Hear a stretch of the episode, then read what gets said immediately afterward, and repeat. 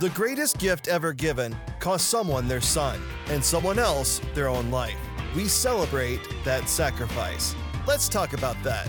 Hi, I'm Josh. Welcome to Honestly Radio. I once had a small debate with an English professor over the word cliche. We were instructed not to use them in our writing. I asked him to define the word. He raised an eyebrow, no doubt wondering how I'd ever made it to college, and said something like, A cliche is a phrase or opinion that is overused and betrays a lack of original thought. Aren't some phrases filled with power and purpose regardless of how many times they're used? I asked. He dismissed the idea and said that originality is what mattered most. I asked, "What about John 3:16?" The professor, who was a Christian man, hemmed and hawed a bit, but he eventually conceded that the Bible was different. And the truth is, we were both right and we were both wrong. The Word of God is filled with eternal power, each line inspired by the Holy Spirit and without error. But if we're not careful, we can allow those words to become cliche to us. When we read them without truly believing them, or when we read out of obligation rather than to hear from Jesus. The Holy Spirit, when guiding us, produces something fresh and new each time we read through the Bible. It has the power and ability to change and guide our lives. If we're operating in our own power, it doesn't resonate the same way.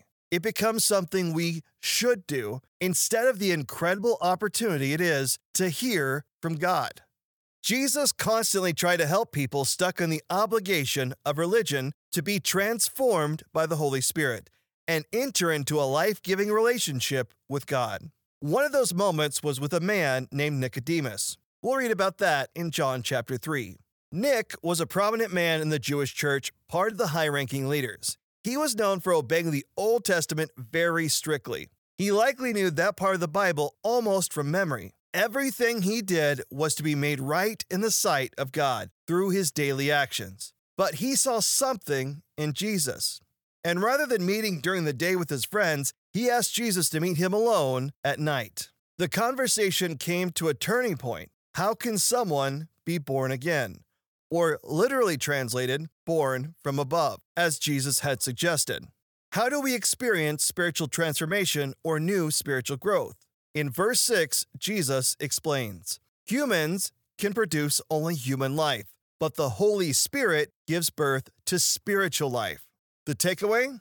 Human effort only produces earthly things. Only the Holy Spirit, the power of God, can change things for all eternity and create new life that lasts forever. Poor Nick asked, How are these things possible? What Jesus said next exposed the root problem. All the human effort of the Pharisees had left them spiritually bankrupt. The more they looked to themselves to be made clean, to be made whole, the more they looked away from God.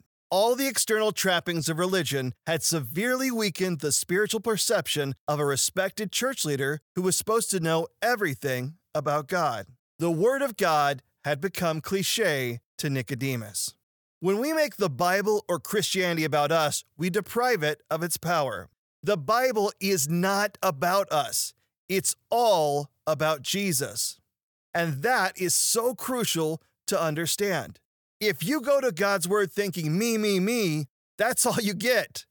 And it has the power to change nothing. When we go to the Bible looking for Christ to speak to us, He does. It transforms and renews us. It has the power to change everything if we allow the Holy Spirit to move within us. Jesus told Nick, I am from above. And then Christ quotes from the Old Testament where the Israelites were desperately sick from being poisoned by snakes. So God commanded that a bronze snake be lifted up on a pole so that all might see the image, have faith in God, and be saved from certain death. And Jesus said, So I must be lifted up, and everyone who believes in me will have this gift of eternal life. Christ continues in verse 18 There is no judgment against anyone who believes in him, but anyone who does not believe in him has already been judged for not believing in God's one and only Son. And the judgment is based on this fact God's light came into the world, but the people loved the darkness more than the light, for their actions were evil. All who did evil hate the light and refuse to go near it for fear their sins will be exposed. But those who do what is right come to the light so that others can see that they are doing what God wants. This is the great news for Christians. When we believe in Jesus, there is no judgment. We are redeemed, our salvation found in Christ alone. Our job is to welcome others, saying, Come into the light, know Jesus. Yes, you've sinned, so have I. But Christ has washed away our sins, made us clean, and we have nothing to fear in the light. The only thing the light does now is reveal the righteousness of God living within us. But we do have to decide, each and every one of us, do I stay in the dark, convincing myself that the worst parts of me are hidden? Or do I step into the light, allowing Jesus to heal the parts of me that I hate the most and allow Him to transform me into a new creation? One path leads to eternity with Jesus, the other leads to death and destruction with the enemy, Satan. If you want to truly know someone, you look at what they do. How someone behaves reveals their character, especially if they do something for someone who can never pay them back or help them in any way. So that's why I pray that John 3:16 isn't a cliche to you.